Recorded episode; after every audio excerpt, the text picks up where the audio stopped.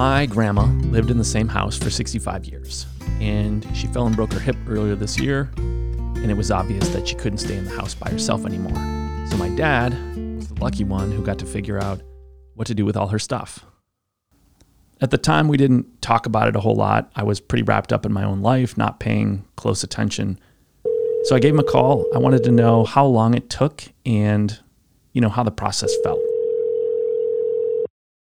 When the pandemic hit and shutdown occurred, and she was confined to her assisted living room in March, that kicked off the plan to sell her house. And it took about six months six months of preparation of going through things in the house, purging, moving valuable items to family members, that type of thing.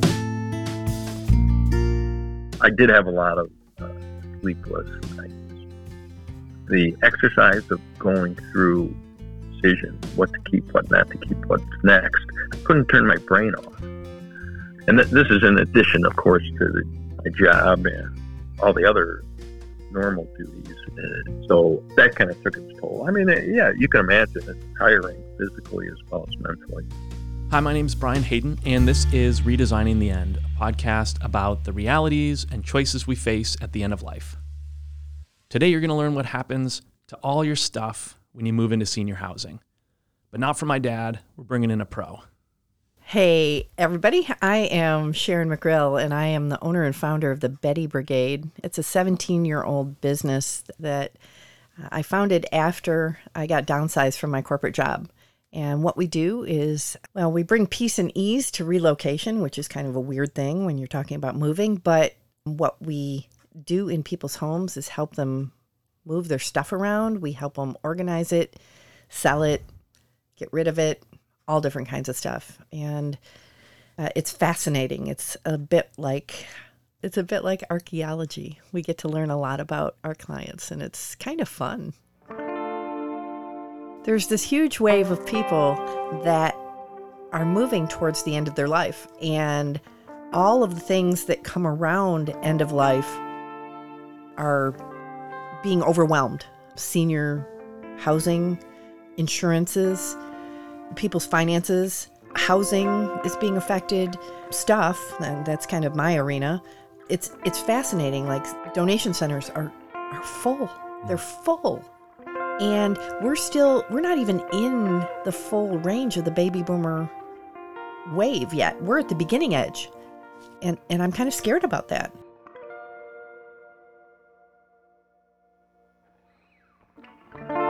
Sharon's book is called Downsizing the Silver Tsunami, and I read it, loved it. But when I was done, I wanted to know what's the playbook for tackling this huge, giant task? How are we going to get rid of all this stuff? Where's it going to go? Give me the details. We refer to that as the food chain of stuff. I always think of that where the big fish eats the smaller fish, eats the smaller fish, eats the smaller fish. We always start with let's remove the trash when we're walking into a home because that's typically the low hanging fruit. Like, let's just make some space and start putting like with like. But yes, there is a food chain of stuff of let's look at the highest end stuff. And highest end, I mean very collectible or museum quality and stuff that would be irreplaceable. And not every house has that. In fact, I would say probably only about 20% of the houses that we've worked in have stuff like that. We did a huge project this past summer where the guy, uh, he'd been collecting political memorabilia for 50 years. And he had signatures from every president, from Thomas Jefferson through Obama. Fascinating, fascinating project. The next level down from that, after that very high end, is just normal but good quality stuff. Stuff you might find like higher end antiques. People have collected antiques for years, and this is especially true of the baby boomers. They have all of this solid wood furniture, like china cabinets, big dining room tables. Nobody wants those big pieces of furniture anymore. The millennials are not at all interested in having huge china cabinets. Millennials would rather travel. Millennials would rather be minimalists. The only thing that they're really interested in is their clothes and their technology. And so, where do the big dining room tables go? Where do the china cabinets go? And they're ending up in donation centers or in estate sales because that is the single fastest way to empty a house. It's efficient and people often think that they're going to get the highest value at an estate sale for their things. And that's not true. They will typically get about 60% of the value because when people shop estate sales, they want a bargain. After the estate sale, then there are uh, consignment dealers, and and sometimes we bring in the consignment dealers before the estate sale. And just to preface this, dealers also do not offer retail price to the client. Dealers offer wholesale price because dealers turn around and sell it at retail. So you have to remember that there's always a profit margin in here for the folks that are reselling your items. Um, and they need to be able to make the money for themselves to do this work. So, if this all took my dad six months, the obvious next question is what does it cost to have somebody else do it? The answer to that is it depends. Because 10 years of stuff in a minimalist house is way different than 40 years of stuff in a hoarding house. It's going to be different for everybody. But I'm going to give you a number, I promise. the average 2,000 square foot house takes most people, if they're trying to get it on the market, six to eight weeks. We can do that same house in six to eight days if it's a non hoarder house. And that same house, on average, is somewhere between, I would say, $4,500 and $6,000 for us to do our part, the labor part. We typically can reclaim about two to three thousand dollars of stuff that the client can sell and put that money back in their pocket. So, what's the real cost? It really depends. It depends on the quality of the stuff that's being sold.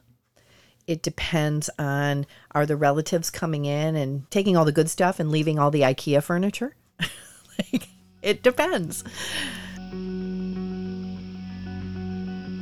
My dad is an accountant, and so we were talking about how it's easy to model the cost of the move, but it's harder to model the cost of not moving.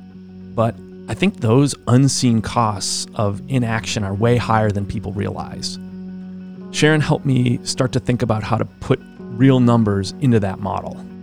When people are pulling in all of this stuff and their house is filling up, or their pole barn, or their garage, or their basement, their attic, or all of it filling up at the same time, often their house starts deteriorating. They're not paying attention to the investment, that maybe the biggest investment, which is the property. And so that's been really interesting is to see the deferred maintenance, and that's what it's called, deferred maintenance, where gutters aren't cleaned out, retaining walls are falling over. Uh, and a retaining wall is actually there for a reason. It's retaining dirt or it's retain, you know, keeping the land from crushing your house. Cracks in basements, foundation problems, water, mold, electrical problems. We see that in so many, many, many, many houses that are full of stuff because the stuff has become more important than maintaining the house.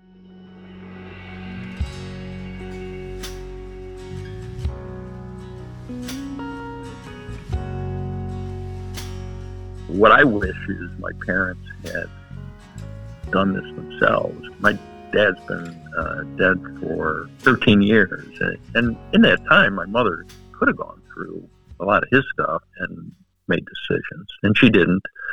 And so there was a lot of more frustration and anger than sentimentality as I went through things. Like, I can't believe I have to go through this garbage. But maybe that anger drove me to get it all done in a rapid time frame. To me, this is where the opportunity lies. What if healthier conversations around death resulted in a more proactive approach to downsizing? Is that a solution that's scalable, that could work in the way that we need it to? Some people are planners, and we like those folks because they're the people saying, I'm thinking of moving in a year, and I'd like to start figuring out where my stuff might go. That's great. But I would say that's probably about 10% of our client. That's not the norm. The norm is mom had a stroke. She's not coming back to her house. And we need to sell the house in order to help pay for her care in assisted living. And so that that is much more normal. So it's or someone has died and they and the family is looking to sell the house because they'd rather divide up the money than keep the property as an asset. We see that a lot more. Big thank you to Sharon McRill from the Betty Brigade for breaking down the food chain of stuff for us. This episode was produced by me. Patrick Couples provided original music with additional music from the band Hotels and Highways. The fact that you're listening means you see the opportunity to redesign the intersection of elder care, senior housing, estate planning, and death care. We're hosting two free events on Zoom coming up. The first is Opportunities in Green Burial, and the second is How to Host a Virtual Funeral. All the details and free registration is on the website. And if you're listening, it means you're still alive. I hope you enjoy it.